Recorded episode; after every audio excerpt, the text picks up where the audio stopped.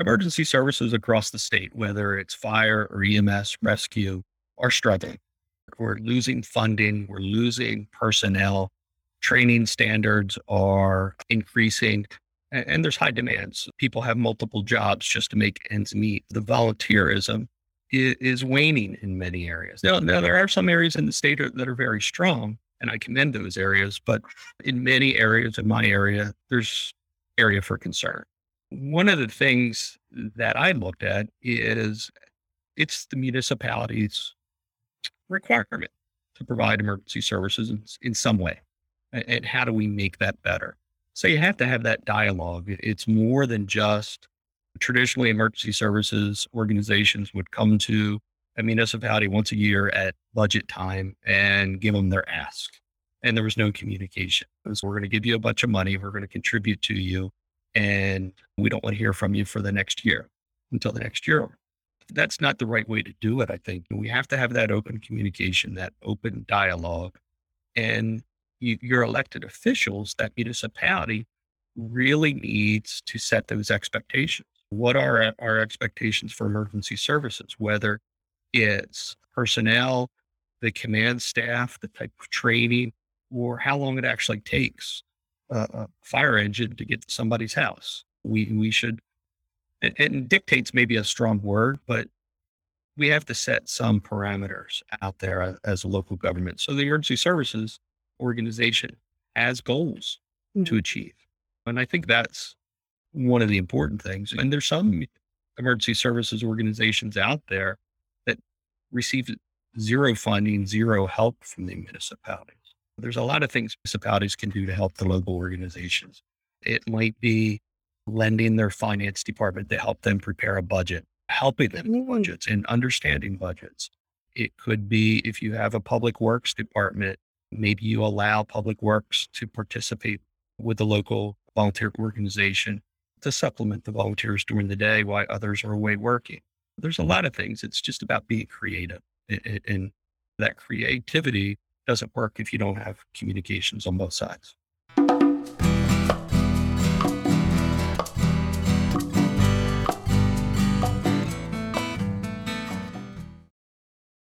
In this interview, Ken Battin allows me to tap into my curiosity about how emergency services intersect with municipal services and what role municipal managers play in supporting public safety. First and foremost, when it comes to getting emergency service agencies to work together, he emphasizes that it is important to not rely on any one model, but to find a model that works for your municipality. He shares an engaging approach that helps achieve this in his own. Ken was the director of codes and life safety at East Whiteland Township in Pennsylvania for many years, which included the building and fire codes and the fire department. He is now the manager at London Grove Township in Chester County, Pennsylvania. This interview is part of an early series of interviews we did inside the Pioneering Change community in 2021 before I began this podcast. We talk about his vision of emergency services, which I find unique. It has opened my eyes to how central public safety is to the role of local government. We dive right in on this exact topic. So here we go. It's something that you do well and have an understanding that that others uh, perhaps just haven't, you know, thought about as much as you. So I am wondering if you could talk a little bit about your vision and your philosophy about emergency services and how they might integrate with local government services. Sure, absolutely. Emergency services across the state, whether it's fire or EMS, rescue, are struggling. We're losing funding, we're losing personnel, training standards are increasing, and, there's high demands. People have multiple jobs just to make ends meet. The volunteerism is, is waning in many areas. Now, now, there are some areas in the state that are very strong, and I commend those areas, but in many areas in my area, there's area for concern. One of the things that I looked at is it's the municipality's requirement to provide emergency services in, in some way. And how do we make that better? So you have to have that dialogue. It's more than just traditionally emergency services organizations would come to a municipality once a year at budget time and give them their ask. And there was no communication. So we're going to give you a bunch of money. We're going to contribute to you. and we don't want to hear from you for the next year until the next year. That's not the right way to do it, I think. We have to have that open communication, that open dialogue. And you, your elected officials, that municipality really needs to set those expectations. What are our expectations for emergency services, whether it's personnel, the command staff, the type of training, or how long it actually takes a, fire engine to get to somebody's house. We we should it, it dictates maybe a strong word, but we have to set some parameters out there uh, as a local government. So the emergency services organization has goals mm-hmm. to achieve.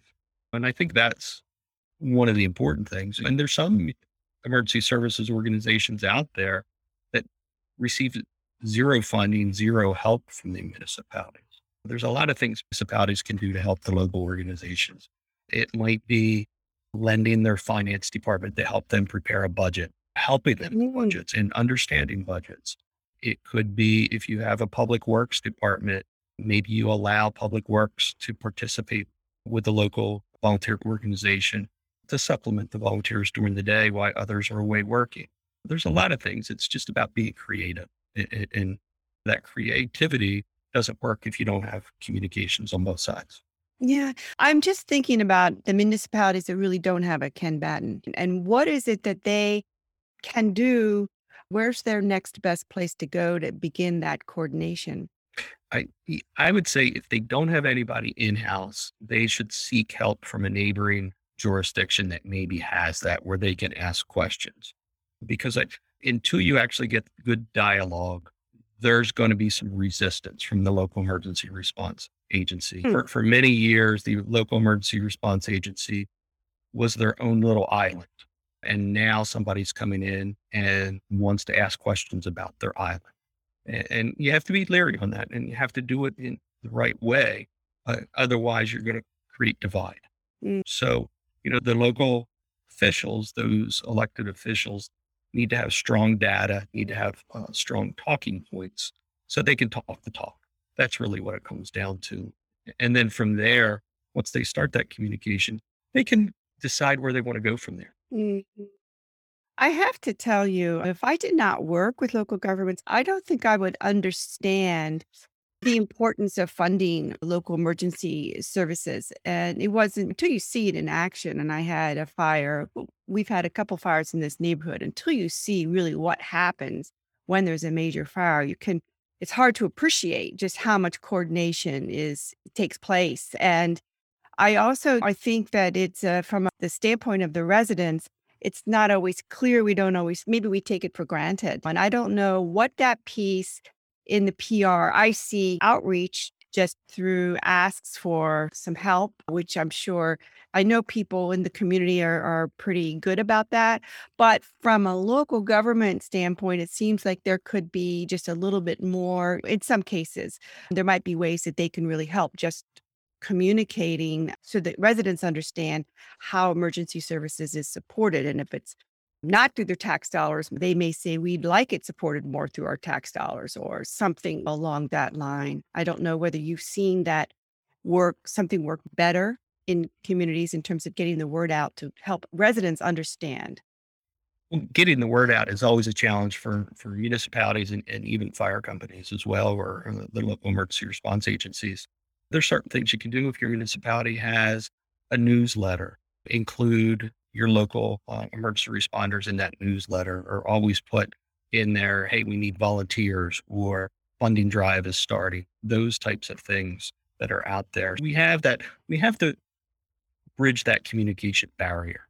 Mm-hmm. And we have to find ways of doing that. Maybe it's on the website, maybe it's at the monthly board meetings that now the local response agency has a place, whether it's a monthly report or something like that if you don't get that attention, that face time, you're lost. And that's one of the things that I learned many years ago in local government. If those elected officials didn't see your face, didn't hear from you, you were just in a corner someplace doing your job.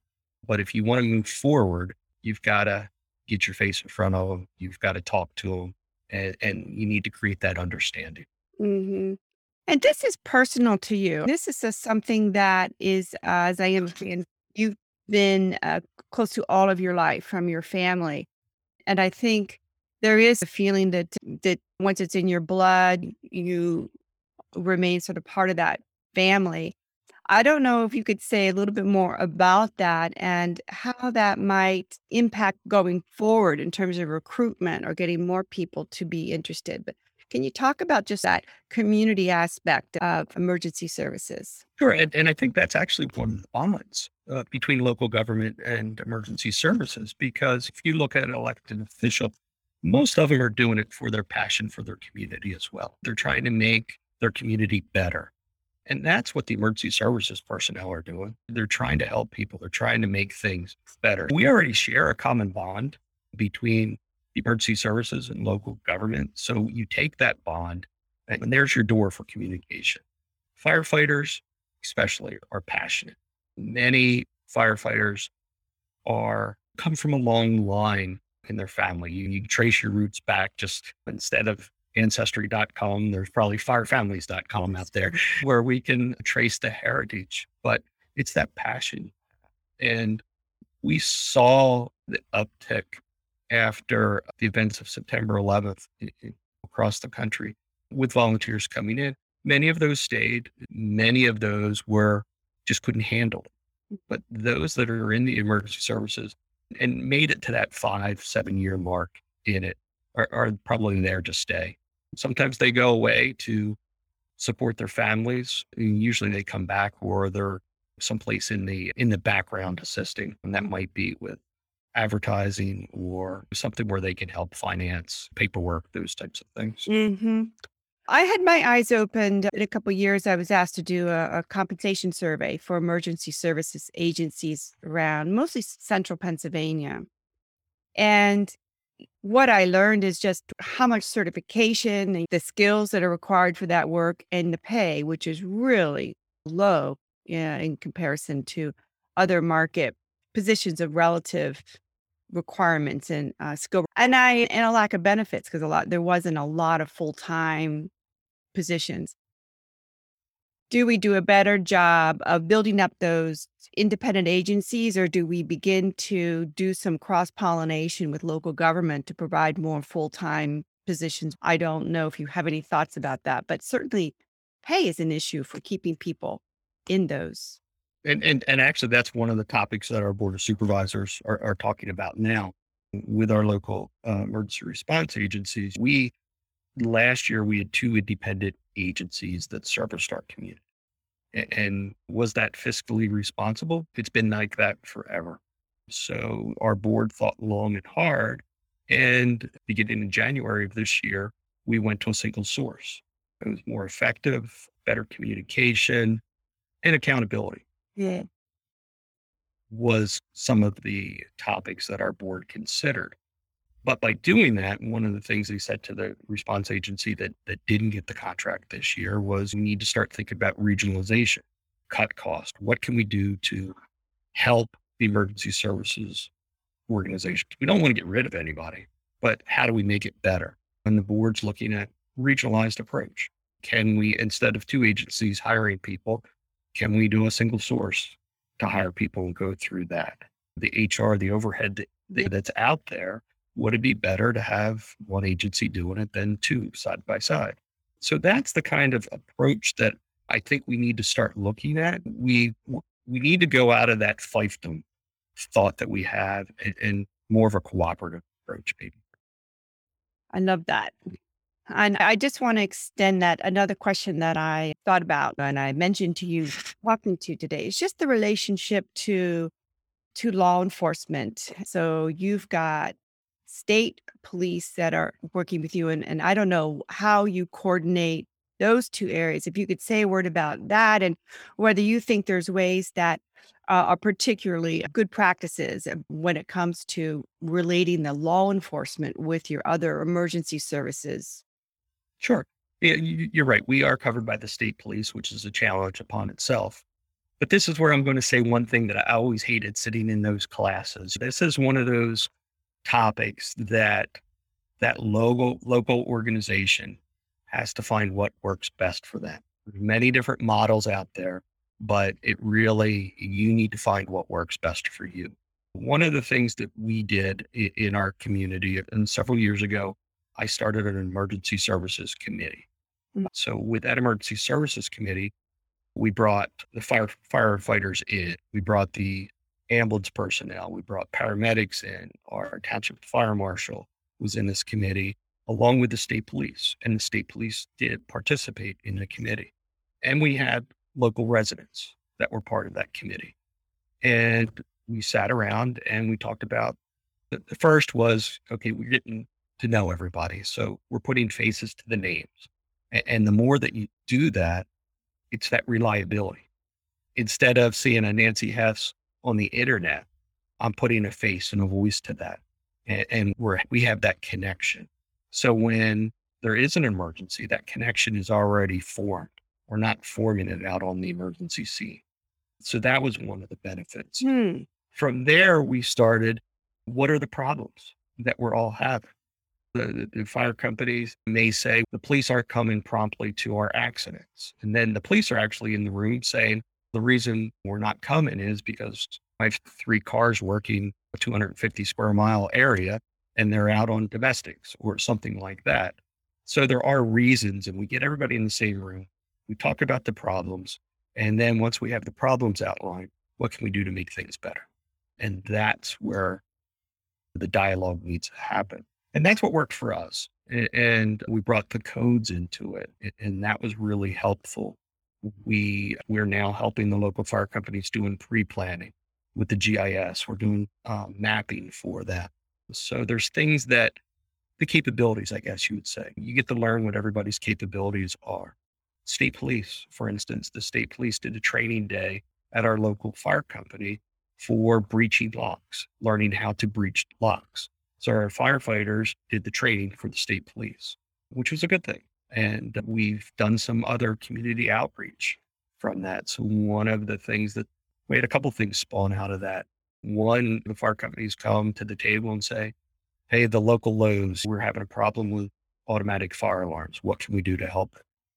And the fire marshal goes, takes care of the problem. So we, we can limit those abusive calls.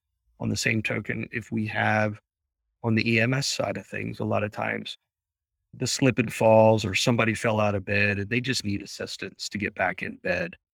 We go and talk to them. What can we do to make things better? Can we help you with getting a ramp to your house? Or what is your needs? Or you look at their house and they have carpeting in areas that they shouldn't have carpeting that's creating the slip and fall problem. And, and we look at it that way. We took the focus several years ago of community risk reduction. And that's where we brought everybody uh, into the same room and, and looked at that. What can we do if we see drownings in swimming pools? Can we get that message out? Where are the problems? By putting everybody in the same room, we were able to see that and, and hear that. And everybody was able to be on the same page. So that's what worked for us. There are some other models out there that are, are similar to that. I'm pretty partial to ours because it works. You certainly can do whatever you want just to, to, to get that. We meet monthly mm-hmm. and then went to quarterly. We had a couple things that spawned out of it. Another thing was safe schools. So we had a safe schools committee. We worked with our local school district with that. Good things happened. So that was a good thing. Yeah, so I think the model is uh must that first step must okay, it must be the same in that first Sorry. Yeah, we're both in our offices here. I I uh, think that first step of just uh, engaging people, so there's that relationship that you talk about, and it sounds like you you cultivate through your committee ongoing communication, which is just important to have an ongoing assessment of what needs need to be addressed. I also just, again, from my experience only, Eh, think about municipalities that tell me that you know they have a police department that they feel are not engaged enough with the community and they'll point out ways in which the police are not responding to particular kinds of issues. They'll say this is not in my job description. And i think that would probably not happen in a municipality where there was an active ongoing dialogue about public safety to think about how all the different ways, the different services that are available within the community and how they might better work together so that there is more, I don't know, I would say, first of all, clarity in terms of role and who can do what. And then, second, maybe a, a more cooperative spirit because it, in any given moment, who is able to respond? It comes to my mind. But uh, that law enforcement piece is one that I think is tricky for a lot of municipalities. And I'm thinking to myself that there, there probably is a broader conversation about public safety that really needs to happen, learning from you. No, I, I think you're absolutely right. And I think one of the things that you have to, to, to really put in the back of your mind when you're looking at that, it, it, and you get it with the police department, it's the organizational culture. Every organization, whether it's the local fire department, local police department, the local EMS squad, they have their own little organizational culture. And, and a lot of times it's hard to be that it's hard for them to open that door to let you in. So you need to be able to identify that kind of work through that process and then also understand that it's there mm-hmm. and, you need to figure out how to, to to blend that to make it work and to use it to your benefit a lot of times it's as simple as identifying the human capital in each one of the organizations if you identify that go-to person or that person that has special skills or there might be a police officer that also is a volunteer firefighter and maybe that's the one you reach out to and say hey what do you think we can do to make things better? hmm Yeah. I would love to have more of this conversation with you another time because I have been thinking a lot just because I think there's a lot of issues raised around safety. And I really think you have such a great understanding of that. So I hope we could talk more about that another time. And Absolutely. I, I want to just open the conversation up to uh, uh, just challenges facing municipal managers in general, because I think oftentimes, again, uh, people on the outside do not always see some of the challenges that are going on in the work you do. And I wondered whether there's a particular area of municipal management right now that you think about that's a particular challenge going forward. I think that I think there's many challenges for us. It is COVID hit hit us hard. We earned income tax. The revenues that we were expected were not coming in. We were lucky. We we diversified, if you will, because January 1st of last year, we took over full management and responsibility of our golf course, which offset the income. So we were lucky that way, which, which actually sent us down a different path for that diversification to make sure that COVID or any other situation that we're prepared for it. And that's been a challenge and it, and it will challenge municipalities. But as far as other things, I think before you look at what that challenge is, you have to identify the type of management styles that are out there. Our board of supervisors four years ago decided they wanted to have everything in house, the codes department in house instead of using a third party our municipal authority. Instead of a separate municipal authority, they wanted operations to come to the township, the golf course operations to come to the township. And that's one of the mindsets. There's other mindsets out there with local municipalities that you, you have your local government, your local administrative staff, and you third party everything, mm. which is okay too. You have to define and decide where you're going. So I think that's the challenge that we're in now is where are we going? where are we going from here? Because I, our municipality is not a status quo. It is let's keep moving forward. Mm. Whether it's gathering more open space for the community, gathering more parks for the community, those types of things. That comes out a lot when you do, uh, like whether it's a comprehensive plan that you're working on or something else. I hear this from other uh, managers. It comes up on the top of the list from residents. They like that quality, like space, Yeah. particularly if they have decided to settle there. Now they they don't want anyone else to settle. They want they want the nice parks and the paths, and that's that's a tension that can be there that you have to kind of yeah be intentional to know what direction you want to go. Exactly. And, when we did that, we decided all of our committees from Parks and Rec Planning Commissions, even the Zoning Hearing Board, historical uh, committee, we put them all in the same room. And this was prior to COVID. And we had a visioning meeting. Our board talked about their vision Then we went to each one of the, the boards and committees and said, What's your vision? So everybody in that same room heard everybody else's. And some of it evolved pretty quickly. Parks and Rec, the, they didn't have, I shouldn't say they didn't have much of a vision, but they were at that status quo place. And our board came back and said, You need to come up with a new comprehensive plan for the parks because we need to our community wants more. And community members came back. We did a, a, survey. Community members said that they want a little bit more than passive recreation. They want different types of outlets for them to use. So we've incorporated that into some of the planning. I guess part of the problem is not knowing what the problem is mm-hmm. and, and knowing where you're going. Yeah. I think others might be interested to know because this is something that that I think municipalities and ma- managers in particular are interested in helping their elected body go through a process like that. And sometimes I'll work with a with a board to do strategic planning and I enjoy that work. But I'm very attracted to the idea that in in-house that there is a way to move through this process. And so I'm curious, I think others would be interested. In your case, was it that there was a the board set the tone. Like, in other words, there's an invitation to dialogue about this visioning. So, one of the things that we did to try to make the process streamline, if you will, it took me more time, but in the end, I think the process went uh, quicker. So, we worked with the board over several months and identified our core values, the needs, ideas, their beliefs, and, and really where they wanted to. So we we set their visioning first so they had an understanding of the process and i think that was key that they really needed to under, understand it. They weren't just sitting at a desk listening. They were part of it. That was one of them one of the things. From that i went to each one of the committees and spoke to them about the process and said here's what we're going to be doing. Here's the date. And i gave them an outline of what was happening.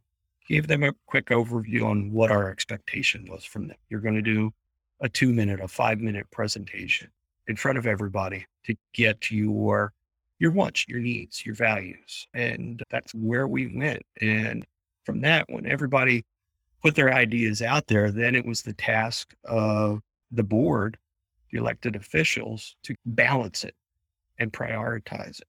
Look at the trends, and what are the issues? Because some of the issues really weren't issues.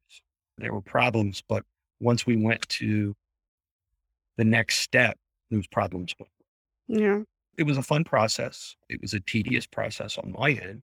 Yeah, I wanted to say, how would you describe your role? Because I think that's an again, it's a key competency for managers to be able to develop. How would you describe your role? Well, you know, I was I was almost the rudder on a ship, trying to steer everybody in the right direction, the coordinator, the, the voice of the elected officials to all the other groups. And then at the end, I was the final coordinator. I took everybody's vision needs, put it on a sheet of paper so everybody could see it, and then worked with the board to put that into a formal plan, mm-hmm. which was neat. You know, Parks and Rec, I think, got the most out of it, which was nice. So they have a new new logo and new visioning, and it was almost a rebirth for them, which was good. So. That's very cool. Yeah.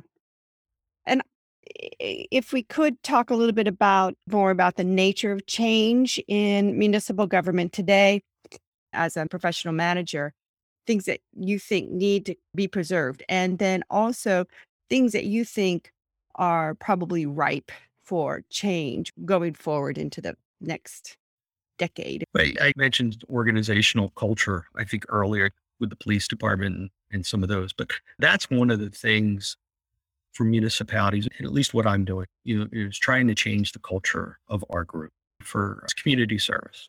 What can we do to help people out? I should never have a customer come to the window that can't get the help that they need, or at least feel like they didn't get that help. There's a lot of questions that can't be answered right there over the window. But that customer service is a really important aspect. And we need to take that out from even our public works crew.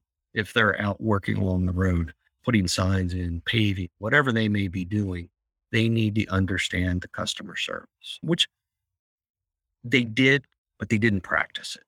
Uh, so language, loud music, those types of things that we need to be more cognizant of what they're doing. And that's been a challenge to do that, but it's working and, and it's working well. But I think that's one of the big challenges that you have is setting that organizational culture and setting your organization up to where you really want to go. If you want to exceed, you've got to have good people. And that brings us to our, our next step, which our board is, finally understanding succession planning and making sure that we have the right people in process. Because when I go, they they don't want to go and do a, a big search again. They want to have people in place that can jump right in and you know, it doesn't change the course of where the township is going. Do, I don't want to say that new blood isn't going to have an impact because I think it always does, even when you have succession planning, but the board's vision of the future will stay. You might take a left turn or a right turn instead of going straight, but that's okay as long as where you're going, you know, you're still going to the same place. hmm I I think about just when you talk about the culture and I do think going forward, whenever I, I talk to clients in new areas, it's fascinating to me the kinds of problems that they're the that they're mm, encountering the residents are bringing to them. I, I want to say maybe residents are are more vocal. Things like noise pollution. Suddenly, I don't I don't know. I think in the older generation, maybe previous decades, we have not thought of local government as being responsible for addressing such things. Uh, or, but now there's a, I think residents are more vocal and they're speaking about issues that extend beyond just the local government boundaries. For you, what you're talking about with the, in that organization, I can imagine that there is a lot of like the problem solving is important. And the way you are suggesting, I think that the process of bringing people together is something that is going to be more important going forward, that people understand how to engage as opposed to it, it's just not going to work to say, we can't fix that or Right. you, you can't do that. You don't have that option really, at least without bad effect. Yeah. Yeah. You know, people don't want to hear no. So, yeah, that's so we have to you have to form that no into a proper sentence so at least they understand it. Yeah, yeah. So it, yeah, it's I think a really big challenge. Just it always has been there, but I I think it's getting even a greater challenge in terms of just the type of issues people are bringing forward. Uh, Would you agree on that? Oh yeah, absolutely. Yeah. Absolutely. There are many challenges out there. And, and, and especially in, in our community, we have people that are moving from outside the area in and, Mhm. you know, don't understand what the area is like. And you hear a lot of those people like in Philadelphia, it wasn't like this, or in New Jersey or wherever they come from, it wasn't like this. Here's the way that it is, and this is why. So it's an educational experience. Yeah, that's true. You are in that area where people are moving out from the city and more and more, I'm sure. Yes. Yeah. That's also another discussion. It's a good one. I am wondering if there's a project, and, and this is my last question to you. If there's a project you're working on right now that really excites you and you might be able to share. My job excites me. How about that? No, I I think what we're doing that excites me, and it's bringing all of our groups, our departments together, is through GIS. And so we're using GIS to integrate public works, our codes department, even our engineer with the MS4 or stormwater management and things like that. So we're about a year into it. We're probably about 85% on board. I've got the water and sewer folks that just came on in January that we'll be vetting them into it here soon. That's exciting when you see a municipality that had very little technology Mhm. to get to technology where the guys are out with their iPads now and, and putting data in and handling complaints or our uh, building officials going out and doing his inspection on his iPad and emailing the inspection report why he's still out there to the builder. It's nice to see technology play into the role of local government with very little cost. That's one of my We've got to do it at very little cost because I can't impact on the budget. That was one of our challenges. And who taught your public works guys to use that iPad? Was there a Unfortunately, me.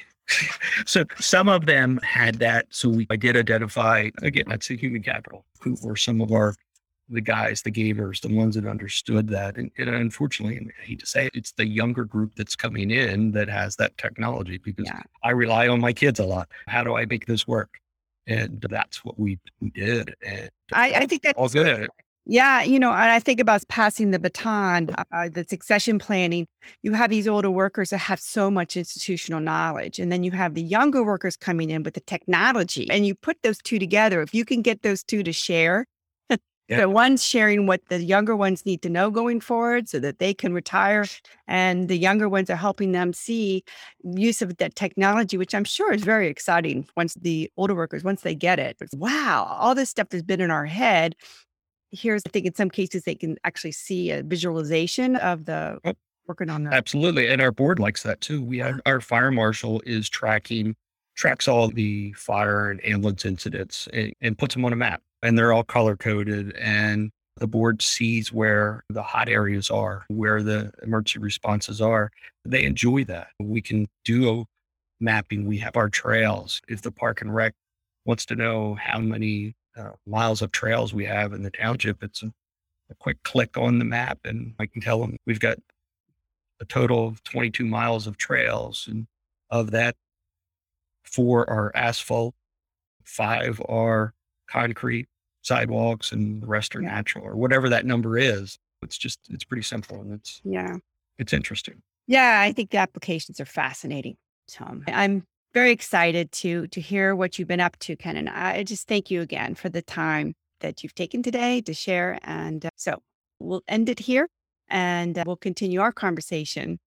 Okay. Thank you, Nancy. Mm, Yeah.